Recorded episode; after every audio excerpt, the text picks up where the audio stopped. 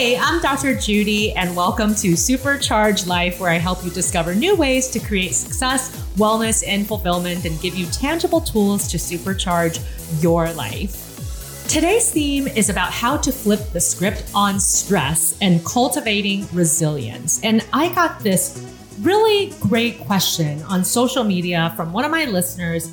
And she asked, How do I save myself from an all or nothing perspective about everything?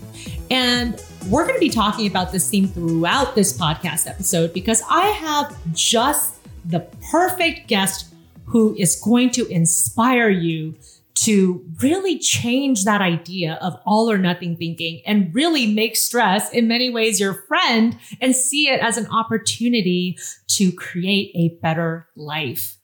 I recently just read an article on ABC News that the coronavirus pandemic, because it's worn on for so long, is really testing, but at the same time, building our resilience.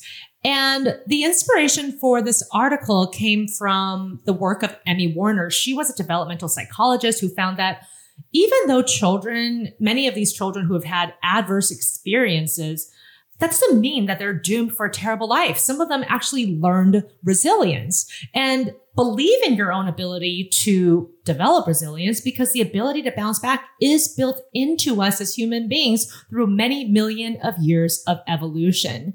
And although the pandemic has taken this severe toll on mental health and it's testing our capacities to cope under sustained pressure, it's also an opportunity to better understand how people can grow in even the harshest conditions and to appreciate the things in life that matter most. What doesn't kill you does make you stronger. And seeking out new experiences, getting help from your community, and believing that you do have control over your circumstances is going to help you to become more resilient in life. If you're ready to learn about how to flip the script on stress, then let's welcome my fantastic guest for today. There are over 90,000 people missing at any time, and over half a million are reported missing every year. And that's just in the United States. I'm Mike Morford. And I'm Jess Betancourt. And in our podcast, Missing Persons, we discuss cases of people who have gone missing under mysterious circumstances. And we're joined in each episode by guests who are either related to the missing person, investigating their disappearance, or advocating for answers in the case. Missing Persons is available everywhere you listen to podcasts, and there are dozens of episodes to binge on right now. Subscribe today so you don't miss an episode. I am so happy to welcome my phenomenal guest today, Dr. Mike Massimino, who is living an extraordinary life and encourages others to do the same. He realized his childhood dream of being an astronaut and never gave up on this dream, despite being rejected by NASA three times before becoming one of its most valuable members. After two missions to the Hubble telescope and four spacewalks to make critical repairs to the telescope, Dr. Mike is now the senior advisor for space programs at the Intrepid Sea, Air, and Space Museum, a professor of mechanical engineering at Columbia University, a best-selling author of this wonderful book, Spaceman, which is a must-read, a television host and media personality, and an in-demand speaker for audiences seeking a unique perspective on teamwork, innovation, and leadership from a down-to-earth spaceman. Dr. Mike has a bachelor's degree from Columbia University, dual master's degrees, and a PhD from MIT. He is the first person to ever tweet from space, a beloved recurring character on one of my favorite shows, The Big Bang Theory. And if you haven't seen his series of wired videos about life as an astronaut, they are must watches if you're ever curious about how astronauts live and work. Please welcome the funny and brilliant Dr. Mike Massimino. Yay! Thank you, Dr. Judy. That was such a good introduction. I don't think I should say anything else right now.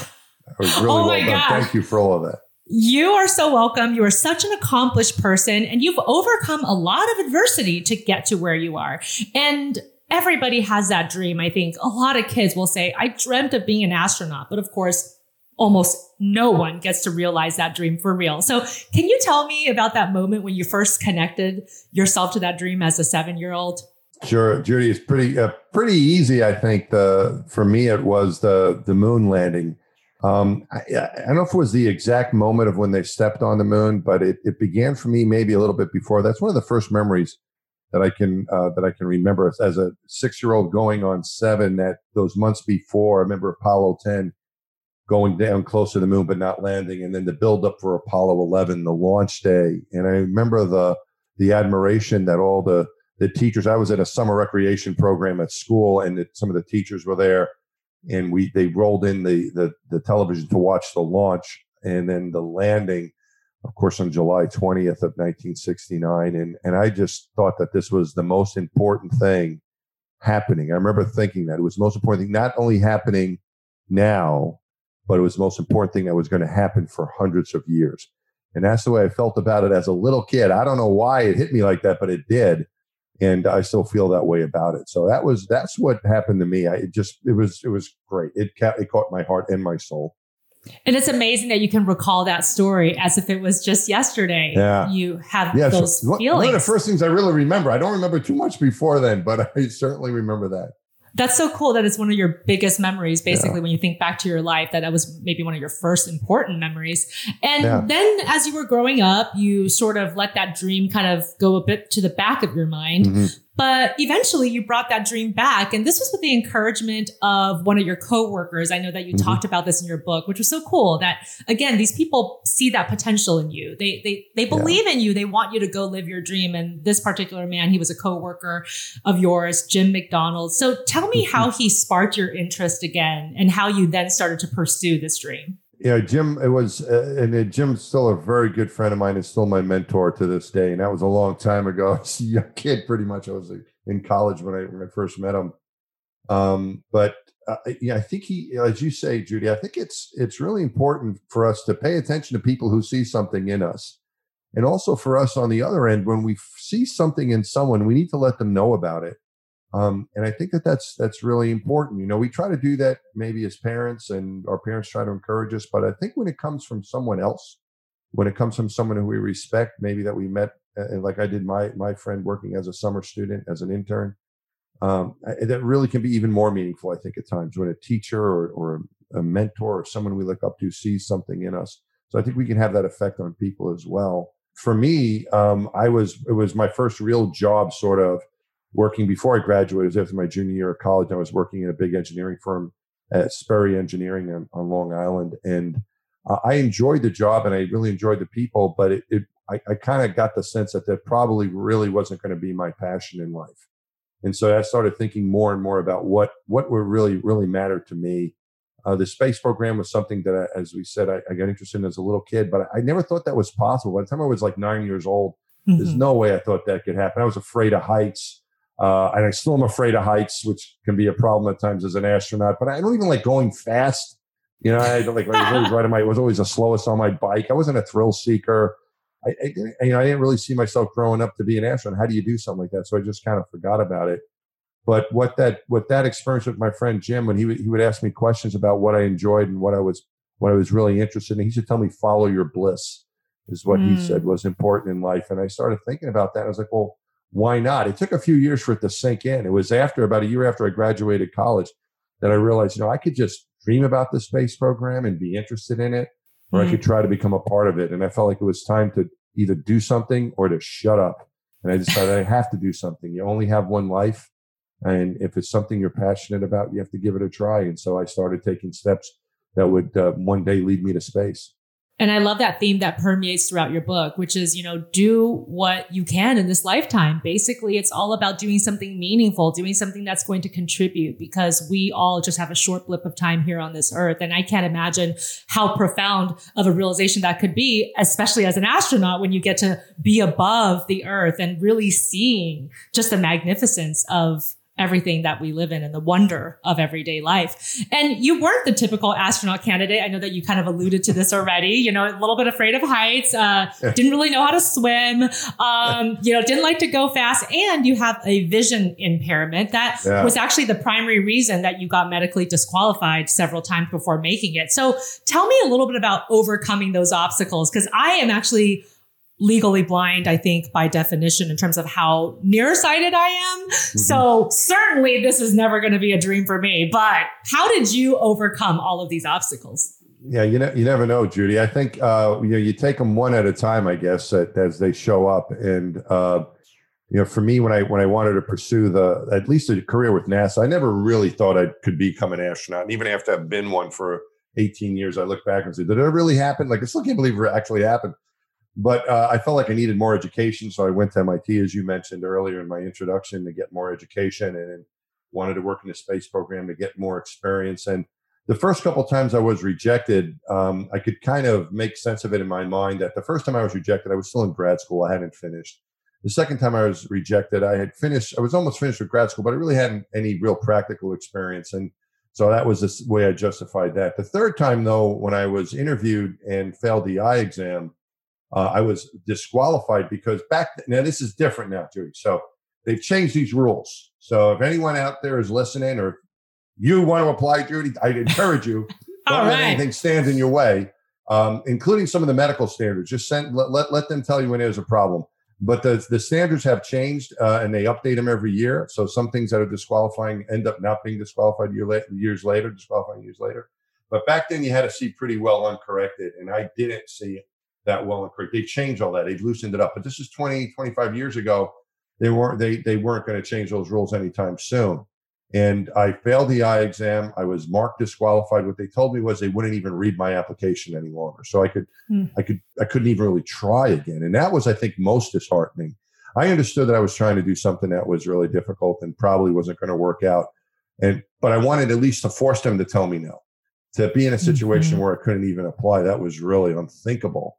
And uh, the only thing I could think of that I could do is try to figure out a way to see better. They did not accept LASIK back then. Again, I think mm. some of hmm. that has changed of what they accept, but none of these procedures were accepted back then. Um, it's a different world we live in now. But the only thing I could think of was I have to figure out a way to see better. I looked into it. There was uh, so, there was a book. It was called Seeing Without Glasses. I found a, an optometrist in Houston that worked with little kids and helping them improve their vision through eye exercises.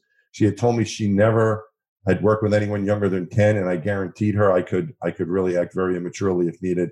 And so she she took me on as a patient and I was able to pick up a couple lines on the eye chart. But when you're wow. desperate and you don't have any other choice and the idea of giving up is just unthinkable, you have to I had, I had to come up with something to at least try. Mm. Whether or not it was going to work out, I don't know, but I knew I needed to at least try. Uh, and and it worked out. Yeah. And you kept going from individual to individual, asking for direct feedback about what can I do about this? How mm-hmm. can I improve my application and finally get in? And I think that that is such a brave thing to do. I think sometimes people are afraid of that feedback. They might be afraid of what they hear because if it's critical, sometimes people feel like they can't handle it, but you mm-hmm. really pushed. You said, you know what? I'm going to give this my all and, and make it happen. And then you finally did and you got that phone call. So tell me about how yeah. you felt when you finally got that acceptance phone call to NASA. Uh, well, I knew that I knew that call was coming um, the week uh, the week before. Um, the, the, longer version of the story here is that my friend Mark Kelly, who is running for Senate right now in Arizona, when we interviewed together, and uh, he he kind of included me in a uh, in, in, kind of a uh, I guess back then I don't know if we would call it a chat or Facebook. We didn't have any of that back then. It was kind of like an email list uh, of knowing what was going to people would share information who are who are interviewing and I, there was one note that came across on a Friday afternoon. I think it was I think it was on April 19th, 1996 was this Friday afternoon if we look it up. But I think that's that was the date.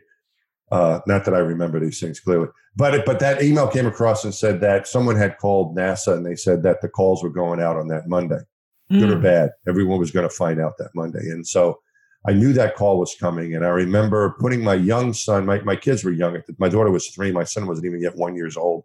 But I remember putting him down in his crib the night before that Sunday night, thinking, well, Daniel, tomorrow night when I put you to sleep, I'll know whether or not dad's going to be an astronaut. And uh, wow. uh, so I knew it was coming. I decided to stay home because I didn't want to cry in the office if I got a bad phone call. so I stayed home that morning and the phone call came. And Dave Leestma, who was the head of flight crew operations, was on the other end. And he asked me how I was doing when I picked up the phone. And I said, I don't know, Dave. You're going to have to tell me how I'm doing. And he said, Well, I think you're going to be doing okay because we hope you're still interested in becoming an astronaut. We want to make you an astronaut. And I, the only word that came out of my mouth from that from that moment on to him was yes. I didn't yeah. want to get. I didn't want to mix the man up. I wanted to be very clear. Yes, yes, yes. Oh, So amazing. And then, of course, you did go on then to actually do your four spacewalks. And Yeah. I want you to tell me a little bit about that first moment as you were approaching the launch pad. I mean, again, were there a few minutes of terror there? I mean, Yeah. You know, like this is it. There's no turning back. Yeah, I didn't really. You know, sometimes it's better not to think about things, Judy, until you actually get there. You know, I, Yeah. uh, you know, don't worry about. You know, I- I need to worry about some things, but uh, you know, I was just really excited about launching into space, and I dreamt about it my whole life, and I got selected. That phone call came in in, in April of '96, and we showed up for work in August of '96. And two years of training to be qualified to go to flight. Uh, 2000, I was assigned to the flight. You know, it was a big wait even after it became. It was six years from the after I was selected Wow. that I was getting ready to launch into space. So I'd been waiting a while, I thought, and was really anticipating this moment. And that day comes, and you get dressed and in your spacesuit, and you get out to the launch pad. Ours that that that was an early morning. It was a night launch. We Mm. launched we launched right at dawn. So we got out to the launch pad about two or three in the morning. In the middle of the night is when we got out there. And I had never been around a space shuttle that was ready to launch like in a in a couple hours. I had been around a space shuttle earlier that day, but there was no fuel in the tank at that time, and a lot of people out there, a lot of activity, checking out the vehicle. And but the reason I'd never been around the uh, spaceship that was fueled before is they don't let anybody near it because once they put fuel in the tank, they clear the area because you basically have a bomb sitting there a little Wow. bit close to Disney World. So they don't want anybody nearby. They only and they only do that at the last minute, more or less, last few hours. So when I got out there, there was no one around really, just a couple people that were going to jam us in there into the into our seats. And uh, the space shuttle, the structure around it was rolled back, so it was really Mm. bright bright lit. And it looked beautiful, but it was a little bit intimidating because it looked like this thing was ready to go to space. There was smoke coming off of it. It was just water vapor wow. from the cryogenic fuel burn up, but it looked like it was smoking. And the sounds, the thing that I remember were these sounds, Judy, they were hideous. There was these unworldly, just like bending metal screeching. It looked- Wow. It looked, like it was alive. It looked like a beast. And uh, I thought to myself, after all these years of dreaming of this moment, maybe this wasn't such a good idea. And I actually looked around, and you know, the guy who was driving that, van, we got drove, we got driven out there in what's called the Astro van. I looked, the guy was gone. He was too smart. He was out of there. So the only place to go was to, to get on board at that point. And just like a lot of things, thinking about things is a lot worse than doing them. Something you're a little nervous about or worried about. When you actually get in the moment of it, it's not that bad. Once I got inside the spaceship, I was fine. But looking at that thing uh, at night, you know, it's dark out, so I think that made it worse. oh my gosh. But looking at that brightly lit space shuttle um, was pretty intimidating. Wow. I mean, it sounds intimidating, but like you said, so much of our fear is about anticipatory anxiety. And then once Yeah. you're in the moment and you're dealing with it, you know you've trained for it, it's happening, and you just manage things from there. So tell me about what jobs you did on your two missions. Uh, I, I got to do a lot of different things, but primarily my big responsibility was to be a spacewalker. Our missions were a little bit different than most other missions that uh, that the shuttle performed. Uh, it was the, it was servicing missions, as you said in the intro, to the Hubble Space Telescope. So our job was to go up to Hubble, get close enough to it that we could grab it with the robot arm, put it in the payload bay, and then work on it uh, for Mm. five consecutive days of spacewalking. And so that was our clear uh, objective. There wasn't like any other real science experiments. There was a few little biomedical experiments we did, but that was our job, and we couldn't mess it up. So we practiced the rendezvous, the grapple, and then the spacewalks. And so I was involved as a robotics operator, helping Nancy Currie on my first mission, who was a primary robotics operator, and the rest of our crew with the rendezvous and the grapple of the telescope. But then the big responsibility was the spacewalks. Not only when you're outside, but we had two teams of of space, four four in total. So two teams, two guys each. And so we would look after the the other guys who were spacewalking on the days they were they were out there, and they would look after us when we were out there. And of course, you're out there performing the spacewalk. But that that really became my world. The, the training behind it, how I could contribute to those to those spacewalks, thinking of different ideas, making sure I knew what I was doing, knew it, making sure I knew the checklist to help the other guys when they were out there. That was uh, that became my world uh, for a year and a half of training, and then of course for the flight itself. Wow. So you spent all this time preparing. What was it like to finally do your first spacewalk and just being there and seeing everything around you and taking in all the sights? Uh, it was uh, better than what I imagined. But I don't know if we really can imagine these things. I think the thing about spaceflight that I found, Judy, was that it was kind of beyond anything I could ever really imagine. Although I dream, dreamt about it, I'd been an astronaut for six years. I'd worked at the Johnson Space Center for a few years before that. So I'd been around NASA. I'd been well trained, done a lot of simulations, watched a lot of film, talked to a lot of astronauts. I, I still don't think I was really prepared to see what I was going to see. To mm. do my job, I was really well prepared. I knew my spacesuit really well. I knew the procedures really well. I even was able to help some of the other guys because I, I really studied hard and, and took the training seriously. Um, but but when it came to what I was going to see, the view of our planet, I, I think that's almost it was beyond me. And when I when I had a chance, the first look, of course, out the window was spectacular after we got to orbit. But what really I thought was impressive was going out as a as a spacewalker. And our altitude at Hubble is 100 miles higher than space station. So uh, the, when you if you see the images from from space station, mm. the, where the space station flies, 100 miles higher than that, it, you see more detail. At Hubble, we saw less detail of the planet, but we saw the curvature of the planet. So it's mm. this hmm.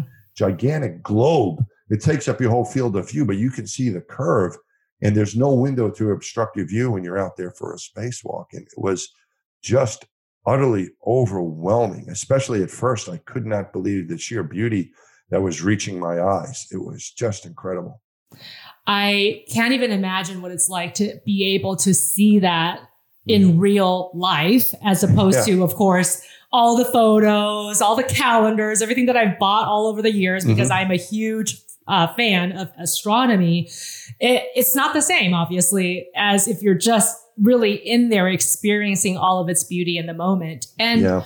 I want to talk about how you've applied some of your learnings as an astronaut to the current stress that everybody's under. Now, everybody yeah. has been under an immense amount of stress. Yeah. And I love that just a few months um, ago, you did this wired video about how do you apply astronaut learnings to, you know, managing stress in the pandemic. And I loved it because one of the things that I love so much about you, Mike, is that you give credit to the team. You know, you've done amazing things individually, but you always say, if it wasn't for the team, I wouldn't accomplish everything that I have. And you mentioned this concept of mission control, like being someone's yeah. mission control and tapping in with your mission control. So, can you talk about that and how people can use that to manage stress? Yeah, absolutely. I think that um, the uh, when we're in, we're in space, we don't we don't go there alone. We're with our other crewmates, and we think we're in our own little or a spaceship, or when you're out spacewalking, your own little spacesuit. So you do have this sense of loneliness.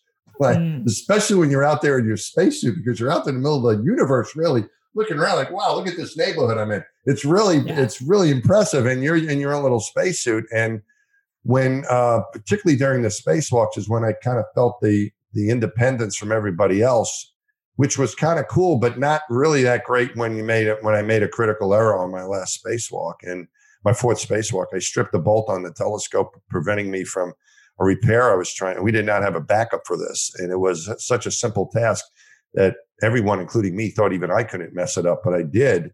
And I just felt terrible. And like, oh, I remember looking at the planet and thinking, the nearest hardware store is a long way away. oh, you know, no. that's what I thought. Yeah. I mean, what am I going to do now? Uh, where everyone that could help me is down there. There are billions of people down there, and no one's going to help me. I'm, but what happened was is uh, that the the ground came into play where the control center uh, sprang into action, and and they they were located the control center, of course, is in Houston, but our team was located in other places around the country, including the Goddard Space Flight Center in Maryland. And someone had an idea of how we could fix this problem, called up to the Goddard Space Flight Center so they could try it out on an instrument that was in a clean room in one of our facilities up at NASA Goddard uh, in Maryland. They did that test, and they hadn't had much time to figure this out. I'm out there spacewalking. You're going to run out of life support eventually, rather quickly, really. So uh, we can't stay out there indefinitely.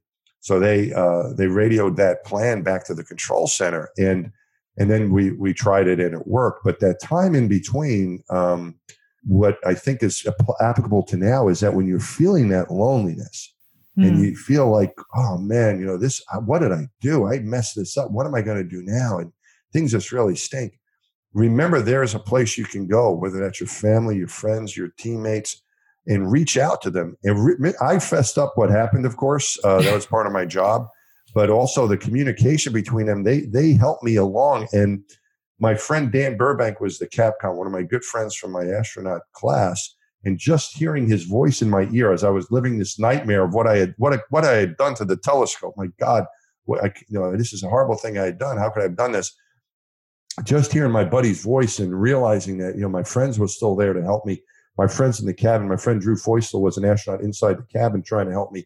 And knowing that they were going to stick with me was really important. So I look at that as that when you need help, reach out to Mission Control and, and they'll be there for you. Have your own mission control that you can go to. And I think maybe even more importantly is try to be mission control for somebody else. I, I had worked that job in, in the control center as Capcom, which is kind of a shortened version of spacecraft communicator. And I'm, as that job as an astronaut, you're the only person who is talking to the crew in space. And even though you think, well, they're astronauts, they know what they're doing, they're having a good time. Uh, not necessarily. You know, they're trying mm-hmm. to do their job. They can't see all the people that are helping them. They you can sometimes forget that people are there to help you, even as astronauts. And so I always felt it was important in the control center, always to remind the crew, hey, we're working on it. We haven't forgotten about you. This is where we are. And I would, I knew because that was my primary job. And I think that's important for us now is to think about who you can be mission control for and who is your mission control. Reach out and get help when you need it and provide help when you can provide it.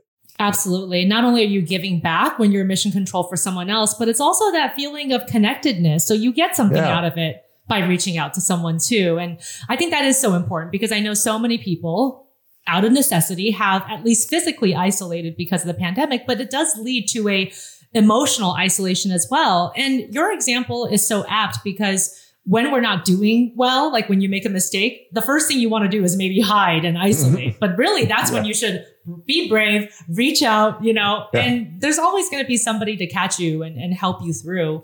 I also love that in that video, you talked about this concept of mindfulness, just appreciating the beauty that is around you. And I know you mentioned, you know, appreciate the beauty outside your window, but I love the story about how you guys got held up in the last couple of days before coming back because of bad weather. And you just really soaked up that opportunity just to look out your window and really appreciate just the vastness of the universe and the experience that you were currently in.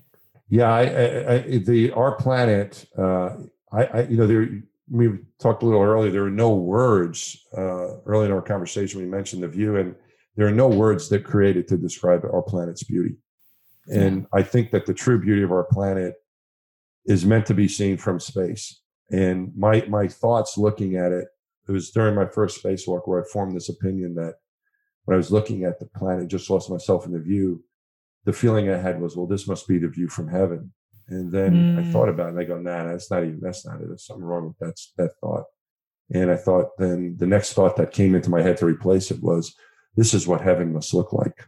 Mm. And that's, that's the way I got a chill just now thinking about that sight of our planet at that moment. I think we're living in an absolute paradise. And although I was able to see it from up there, we can still see it around here. you know, we can look out our window, hopefully, or try to enjoy the outside. I live in New York City. Is a beauty to the city, even the buildings yeah. and the people, and sometimes even the hustle and bustle. Not just the nature that's present, but just the whole the whole planet of how we engage it and we live in it. It's and what we what we do is is I I think there's there's a beauty to it that we need to appreciate. And the other thing that I realized up there is is that going around the planet so many times uh, was that we all share the same home, no matter where we're mm. from we we all have the same home. I, yeah. I, right now live in New York, but I really think of myself as my home as being planet Earth, and it's a place that we're all we all share, and that we all are connected in that way. But just appreciating our planet, I think it's important at this time that that we're stuck inside maybe more, and we don't get a chance to do the things that we would have come accustomed to do. So I think it's important to try to get out there and, and appreciate it as, and enjoy it as much as we can. I completely agree with that. And I really think that your entire life and journey as an astronaut has been this testament to gratitude and appreciation for what we have. And just even thinking about the way that astronauts have to live in space and work in space. I am always fascinated by this topic. And I know a lot of people are too. And I watched your wired videos and I'm thinking, I don't think I could do that. You know, all the things that you take for granted, right? Like how you brush your teeth, how you go to the bathroom, showering. I mean, you just don't get to do it the same way in space. So, what was the hardest thing for you to get used to? Because there was a lot of changes you had to make. Uh, yeah, let me tell you something, Judy. No problem. You'd be okay. You shouldn't let left. I mean, the little things like that, like going to the bathroom and eating and brushing your teeth, you can learn how to do those. There, you know, there are other things that were were more challenging, let's say, to becoming an astronaut. But certainly, don't let. You should never let things. I think no matter what, they would stand in the way of something you want to do. I think you'd be a, a fine astronaut, so I want to worry about those. So you, they'll they'll teach you how to do that too. Yeah. Um, the most difficult thing I think, you know, I, I think for me was just getting used to, um, as you said, I, I wasn't necessarily, I wasn't a military person. Um, I wasn't necessarily even a thrill seeker, believe it or not. So a lot of it was getting used to doing things that I was kind of nervous about doing, you know, and mm. uh, try to overcome those fears just because I wasn't used to a lot of the things that I was asked to do. I had, I had, I, I was some things I had done before becoming an astronaut that I think had given me some experience and had given NASA the the confidence that I would could learn these other things.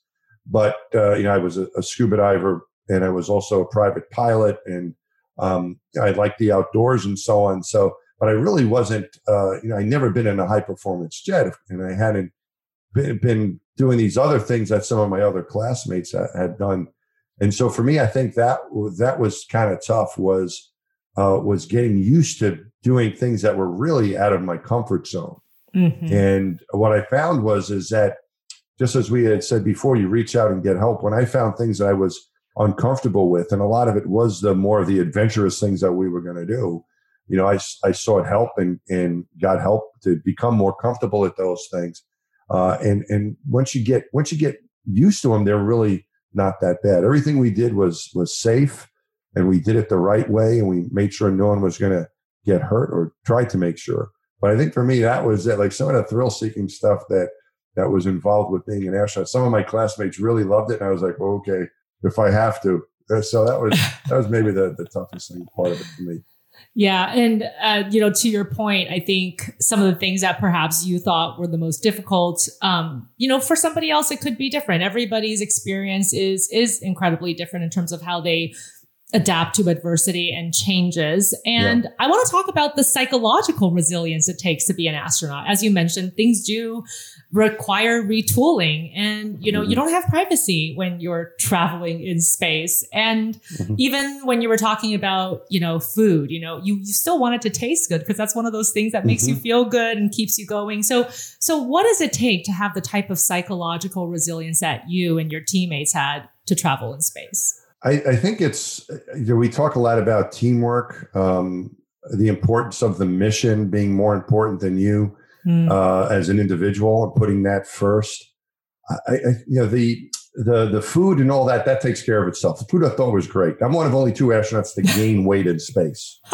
so, so uh, if you have a problem with the food, add Tabasco. You know, that's why we have that stuff. But mm. the food I thought was great. I really enjoyed it. So that was none of those things were I mean, and food does provide a psychological comfort but one of the things that was important to me that i felt maybe the best thing about being an astronaut was was this feeling of camaraderie and mm. the hmm. feeling of purpose in what you were doing and we talked about gratitude feeling just feeling very fortunate and trying not to mm. ever take that for granted that yeah. we were very fortunate to be picked to do this uh, on our very first day of work, I remember Bob Cabana, who now is the head of the Kennedy Space Center.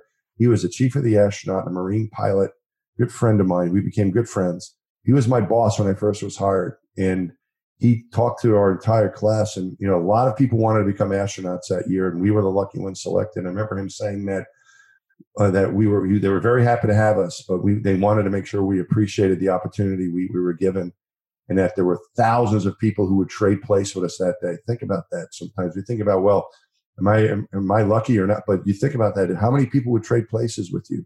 And mm-hmm. I, and that was the truth. And he said the only difference between you and them is that you're more fortunate than they are. And I think that that's true. A lot of times we, it's good fortune plays a role, and and that's so I always felt I wanted to keep that gratitude and never take it for granted.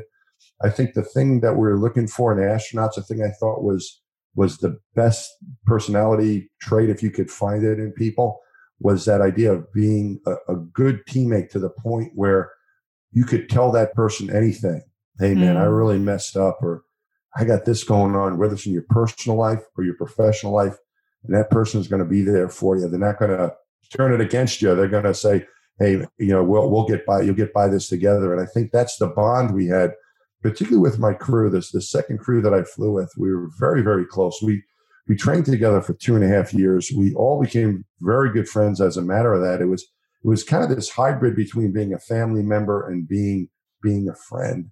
And I and it that's that's the, the, those are some of the closest friends I have. Some of the people I've been closest to in my life, or the people I I've I flew in space with. And I think if we can try to get that sort of feeling with our coworkers, uh, I think that that's that's what we want as organizations, if we can, is that sort of that sort of closeness. And so I, I think those were those are the things that led that that closeness between people, the importance of the mission, the gratitude we had. That leads toward trying to trying to make sure that you're going to be successful at what you're doing, that you're going to work together and you're going to either win or fail as a team. Winning as a team is easy. You know, you mm-hmm. can high five each other all day after a win. But what happens when there's a loss? When I made that mistake, my friends could have threw me under the bus and no one would have blamed them, including me. It was totally my fault. But that wasn't the attitude. It was, hey, Mike made this mistake. We're going to work with him and get him through this, and we're going to get through this together. And if we don't, it's not his failure, it's our failure. And that I, I think was kind of the way we approached everything. And when you put the importance on that, no matter what challenge is in front of you, you figure out a way to get around it. And sometimes you get around it as a team. I think that that's a great lesson for life and can be applied to anything because I think so many times we struggle alone. Um, and we don't tell people about our struggles. We don't realize that help is there and that that feeling of being part of something greater is really what nourishes us as human beings and nourishes our spirit. And I think right now, especially right now, in this political climate, there's so much division and so much conflict that sometimes we forget that sense of community and the universality of what it means to be human. And like you said, planet Earth is all of our homes, no matter what your political views are, no matter what your struggles are, what your successes and failures have been.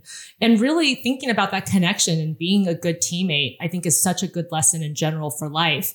And Dr. Mike, you're a professor now. You're teaching the next generation, which is really cool. And I think that right now, so many people need to hear from you because they need that inspiration. They need that hope for what the next step is going to be. And I think you being a small town kid who's been able to realize this pretty much seemingly impossible dream for yourself, I think there's just a lot that people can learn from you. So what is your favorite thing about this part of your job? And what do you want mm-hmm. people to learn from your life story?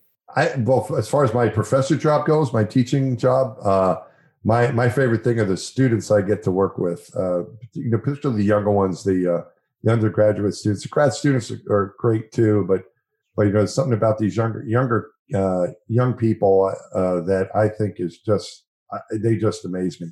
I think they're a much better version of my of my generation, and that goes for my own children as well. I think they're they're concerned about our planet. They're concerned about each other. They they care about people in a way that I think is really extraordinary. And um, I think education of about things and opening up your your thoughts and uh, about the way the way the world is and the way people are and freedoms they should have and so on. I think has been very helpful over the years. I think it's finally starting to sink in, and I think this newer group of, of young people that I get to interact with uh, as a professor. Um, that that's that's what I enjoy the most. I'm the advisor for the Space Club, and I get to teach my a couple classes, and I get to interact with a lot of high school students too. So I think it for me that's my favorite part of the job is interacting with them. As far as messaging goes, what what I you know what I can contribute, I think um, with my experiences is just what it, what it was like to be out there in a very practical world where things had to work from the hmm. engineering mm-hmm. perspective, uh, our the spacesuits we had weren't make believe; they were real, and uh, mm. it hmm. wasn't just equations and theory. Things had to work. The rocket ship had to work in a certain way to get us to orbit. All the rendezvous orbital mechanics had to work. The life support systems had to work. So I try to show them how important it is when to to design things and build things when that practical experience when they where they really need to work. But I think the thing that I really do try to to try to hammer home, and some of the comments I've gotten from my students of some of the more useful things, is this idea of of not giving up on a dream and and Hmm. being being okay with with maybe not doing as well as you'd always like all the time. Um, what I what I tell my students it, and what I found out in life is that successful people, whether it's it's you, Dr. Judy, or any of your other guests that I've seen uh, you know that you've had on the show, it's just an incredible group of people. Not one of them, including you and I, are were had success in our lives because we never failed. It's because Mhm. we never let failure stop us. That's the common thread between successful people, and you know, you, whether they're really what we would call successful people that are on your some of some of your guests, but just in general, someone in life who's hopefully living a happy life. Um, you know, you're going to have those setbacks, and you just can't let those those things stop you. You have to realize that this is what life is, and it's okay. And I think that's what I try to to get across to them. I, think that those are very valuable lessons for young engineers who are, who are training to be engineers, but also for people who are trying to achieve extraordinary things like I, I think a lot of the young people today are trying to do. I think that's such a wonderful lesson because people do fear failure and you're not going to get to any kind of success, whether it's relationship or familial or Yeah. career without having those mistakes. And I just wanted to read from this last part of your book because I just loved these quotes so much. Um, to those young boys and girls, whatever their space dream is, that they'll go for it. Whatever hurdles are in their way, they'll get past them. When they fall down, they'll get back up. They'll keep going and going, working harder and harder and running faster and faster until one day, before they know it, they'll find themselves flying through the air. That gives me chills reading that. I, I think that's just such an important life lesson. And I just feel so fortunate and blessed to have you on my podcast today. Um, your book, Spaceman, is terrific. It's available in bookstores and, of course, on your website, MikeMassimino.com. Where else can people find you and the good work that you're doing? Uh, well, that's a good place, my website. Thank you for mentioning that in the book. I really appreciate that. I also have a, a young reader version of it, which I think I have a copy here. So these are for the younger kids. This came out in April, right in the middle. Yay. Right, we were started with our pandemic. Not much of a book tour on that one. That was a virtual book tour. Uh, but I also you can follow me on uh, on Instagram, uh, Ast- Astro Mike Massimino. I was the first guy to tweet from space, so uh, you can find me at uh, Astro underscore Mike. Uh, I also on Facebook, uh, Mike Massimino, Ast- Astro Mike Massimino, and I mean even I started with LinkedIn, which is more of kind of an interesting thing. So you can find me there as well. So um, that and my website can uh, give you probably more information than uh, than you'd ever want. Well, fantastic. I learned so much from you and can't wait to see what you do next. Thank you again. Up next are my supercharged tips of the day. Don't go anywhere.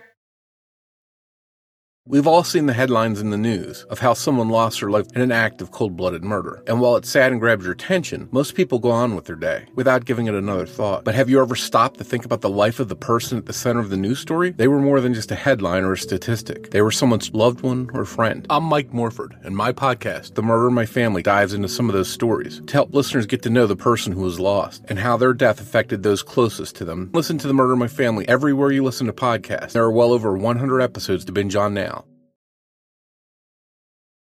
Wow, you guys, I so enjoy talking to Dr. Mike. He is such a phenomenal person, accomplished so much, but is so down to earth and encouraging of everybody to follow their dreams. So let's talk about today's supercharged secret on how to flip the script on stress. Because really, this is what Astro Mike has done all his life. Whenever he came across another adversity or challenge, he would just push through it. And he has all of these wonderful tips and ideas on how to do this. And I'm going to talk about it as I talk about some of my ideas for you.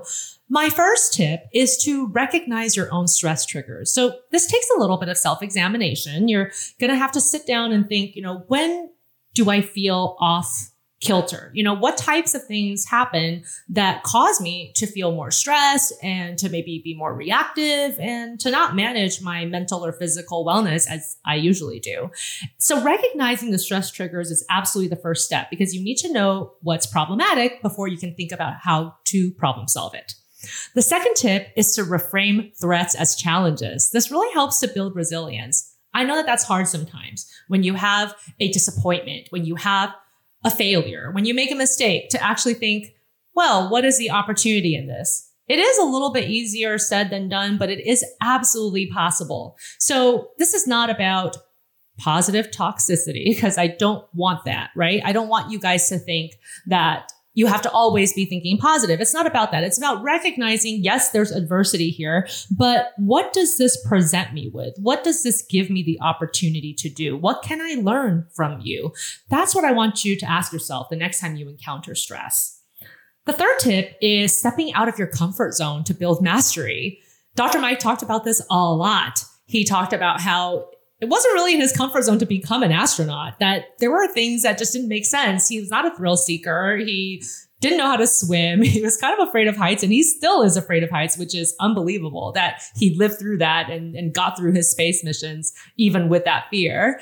And, and yet stepping out of his comfort zone was what led him to the extraordinary life that he gets to talk about now. And so really understanding that we have to step out of what we know so that we can present these opportunities to ourselves to be able to hone skills. And every time that you're able to overcome something, that becomes part of your experience. And you believe in yourself more and more with each time that you step out of your comfort zone and conquer the challenge.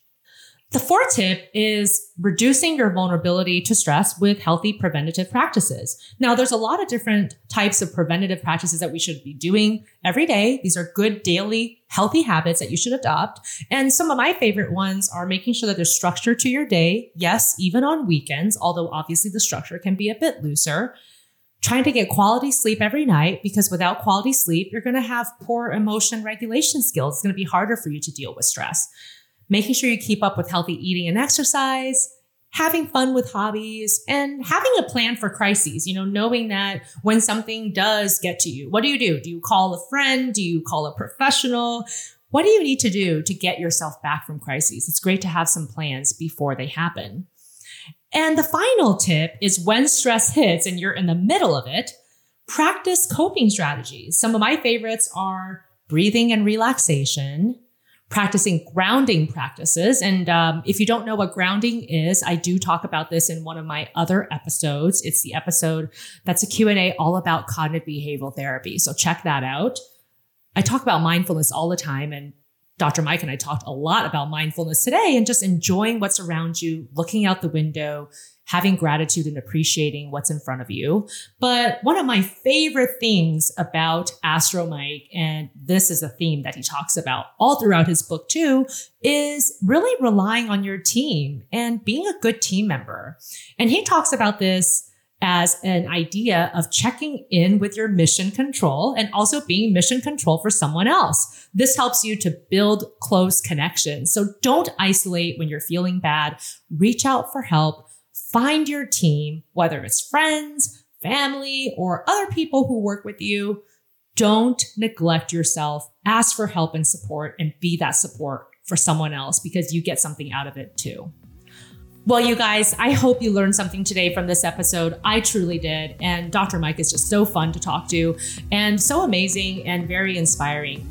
Thank you so much for checking out this episode of Supercharge Life. And if you like the show and want to learn more, follow me at Dr. Judy Ho. And remember to subscribe, download, tell your friends, and take a moment to leave a review. It'll mean so much to me. I'm Dr. Judy, and remember, anytime is a great time to supercharge your life.